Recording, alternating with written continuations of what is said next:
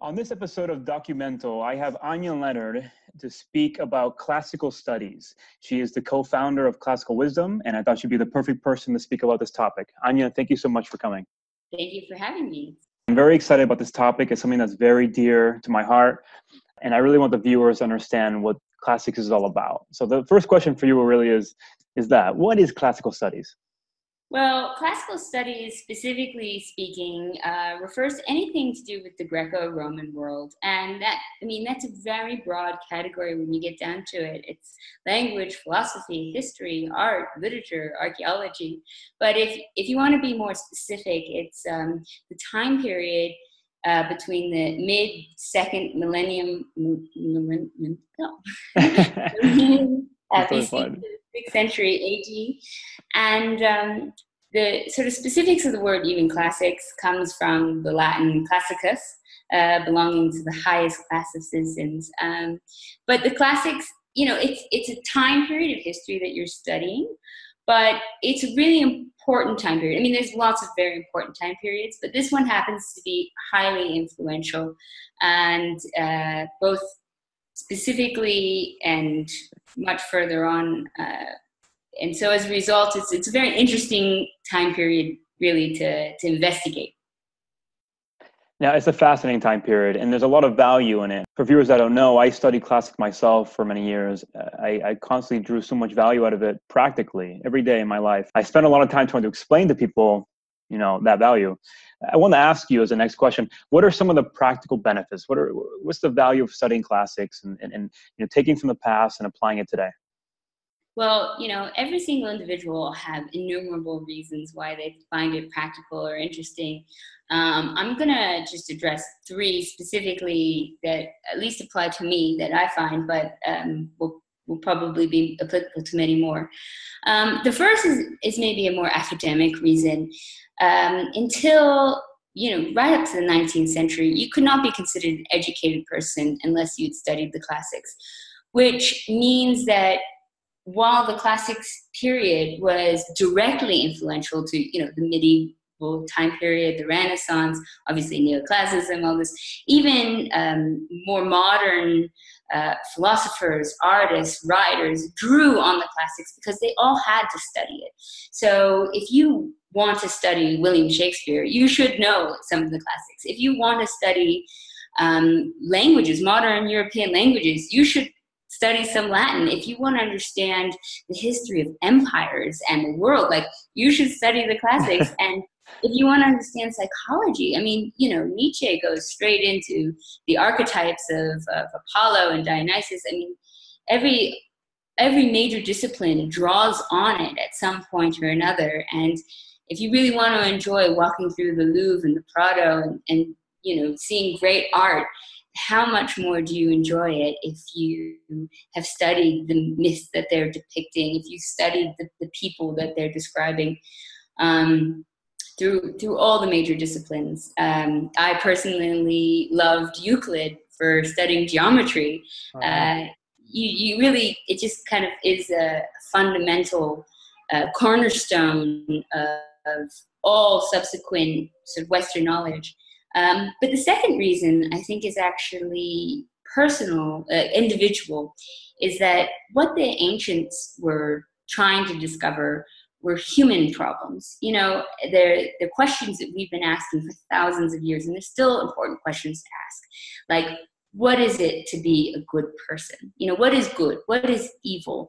What is happiness? What makes us happy? I mean, these are things that people every day are trying to figure out. And you know they're getting lost in things like social media or these or that but but the reality is we have to sit down and ask these questions. And the ancients i don't necessarily believe that a lot of the solutions are full entirety philosophies that we should live by but they offer a lot of important questions and roadmaps um, to how to live even today.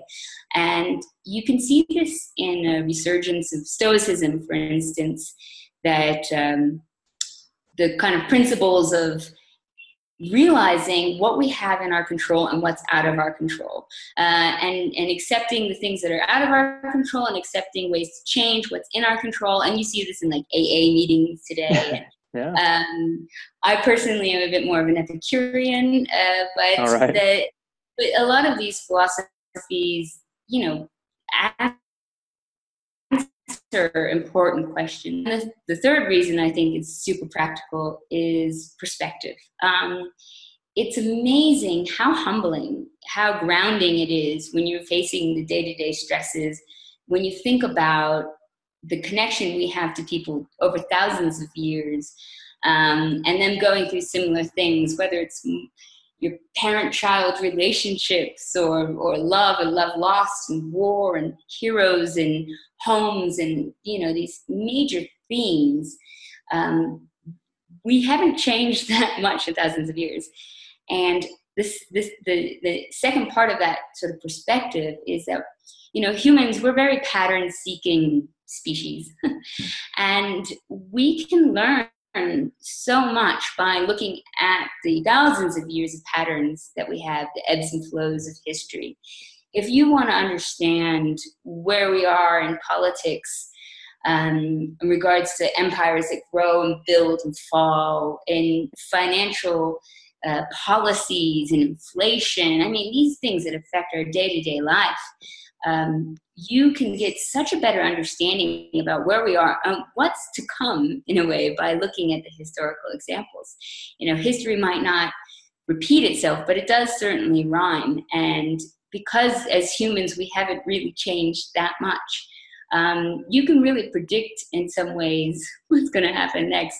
Sometimes tragically, you know, but it's yeah. good to know, it's good to be aware of. And, uh, you know, it was Plato that first said all democracy ends in tyranny. So I don't know where we are in that pattern um, at this particular moment, but it's, it's, the more you know, the more you can make your own personal decisions, the more financial, political, philosophical, all of those, uh, you really become so much more knowledgeable about the world around you right now by knowing that what the world has been.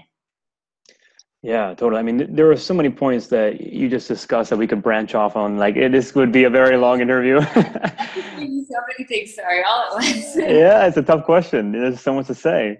You might need a whole book to write it out. But uh, yeah, w- one thing that really strikes me about classics and what got me immersed in the in the whole study is the fact that it makes you a well-rounded person. You're exposed, as you said, to so many different disciplines, and it forces you to kind of think outside the box in unique ways. So you have you know today we're exposed to so much information and if we have a fundamental understanding based on our readings of the past we can contribute in very unique ways. You know we can connect seemingly disparate pieces of information and, and i think that's very promising for the future.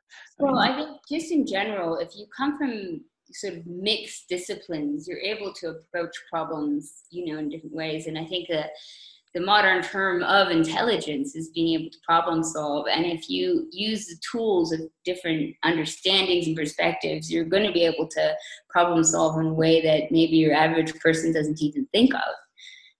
Absolutely. And, and it's a long term investment, I think. We're very focused on short term investments and, and short term gains. Reading these things take time to, to understand. And then with time, you build this knowledge base that's extremely valuable and, and marketable in many job positions. I think it's just oh. we don't we don't see the dollar sign immediately attached to classics, and that might be um, a force of conflict, you know, and and it doesn't get the attention that it deserves. So that's that's my personal take. But all the points uh, you just said are, are fascinating, and I think everybody should really deep dive into those. Uh, the third question I have for you is a little uh, kind of a shift.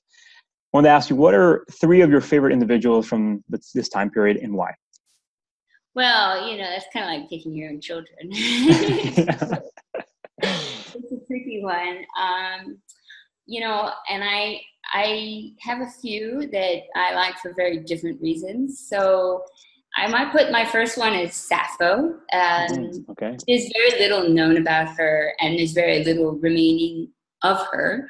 Um, we've only sort of read. So for anyone who wants a recap, um, she's uh, quite an ancient uh, uh, Greek poet who wrote in the Aeolian dialect and is you know where the term um, lesbian comes from actually is from her birth uh, the island of lesbos and uh, she you know wrote about love men and women i mean there's a lot of you know she also wrote publicly you, you, there's a whole minefield of things you can discuss specifically with her but that all aside, you even read her fragments and they're just so beautiful. I mean, they really do tap into the sort of eternal beauty, timelessness that um, you want to find in these ancient poets and artists. And I find that very rewarding. And only in the last uh, few years, a lot of her uh, full complete poems have been, or not complete, but more complete poems of hers have been found. And that's obviously. Oh, wow it's very exciting to see that because of modern day archaeological you know discoveries and and hmm. that that we're discovering more that it's not just something that's just been found and sitting on a bookshelf it's a continuous um, discovery and i think that's really exciting that the possibility of what we're going to find more of her work and other great poets um, my second, I would say, would be Epicurus because I was saying I'm, I feel like I'm a bit of an Epicurean. And right. I uh-huh. don't mean that just because I'm a foodie, because I am. okay. But You're not alone. Also, you know, the modern interpretation of Epicurean is actually a lot more like hedonism, which is unfair because Epicurus was a lot more about moderation. You know, you enjoy food in so much that you can enjoy it. The second you eat too much and you don't feel good, it's it's no good anymore. You know, and right. similarly with alcohol, like enjoy your wine, but if you're getting really bad hangover, you're not fully enjoying it. So right, yeah. moderation is was actually his key. And also personally, I think like many people, you know, when you're delving into your, your psyche and psychology and philosophy, the concept of death at the end can be frightening. Epicurus really delves into that um, of letting go to the fears of death and just um, enjoying our, our current lives. And I find that very helpful for me personally. And my third one I'm going to pick is uh, at first you're not going to think she belongs to the Greco-Roman world. Okay. is uh, Cleopatra. Oh, nice. Yes, well, so for those who don't know, Cleopatra was actually a Macedonian Greek and was probably related to Alexander the Great. Um, and the Ptolemies uh, was a was a branch off during the, the breakup of the Greek Empire that, that went down to rule the Egyptians. And she was actually the first of the Ptolemies to learn ancient Egyptian and speak in the local language. And she actually spoke nine languages and wow, traveled extensively throughout the ancient world, um, saw many of the ancient wonders of the world, and uh, was obviously a very brilliant woman. But also, you know, in her time period as a ruler, was a very effective ruler. She was one of the only Ptolemies to not have any riots during her time oh, period. Wow and of course, she's sort of more famous maybe for her entangling with the Roman Empire via Mark Antony and Julius Caesar, right. uh, to put it politely. yeah. um, but she was a very smart woman, and she had to figure out ways to succeed in a literally a man's world, and uh, uh, was was quite literally a brilliant person. And uh, I think she contributed greatly to the ancient Greco-Roman world overall. Three excellent choices. I Thank you. What's that? I could go on easily. oh yeah, totally. This could be a very long interview, but I figure we could close this interview with an introduction of yourself and and uh, feel free to say anything else. Any closing remarks? Uh, well, okay, as, uh, as you generally said, my name is Anya Leonard. I'm the co-founder of Classical Wisdom. Uh, we've been running for a few years now, and our, our motto basically is to bring ancient wisdom to modern minds, and our goal is to promote and preserve the classics and just, um, yeah, really present the classical world in an interesting and entertaining way to reach everybody um, so that to remind everyone, it doesn't belong in dusty books, that philosophy and history and art and literature uh, can be as fun and entertaining. I mean, they have survived thousands of years for a reason because they're oh, really good and, and interesting. And um, I genuinely believe people's lives are are um, added to by by this study. Basically. Agreed, Anya. Thank you so much for this. It's been a lot of fun. Thank you. All right. Take care. You too.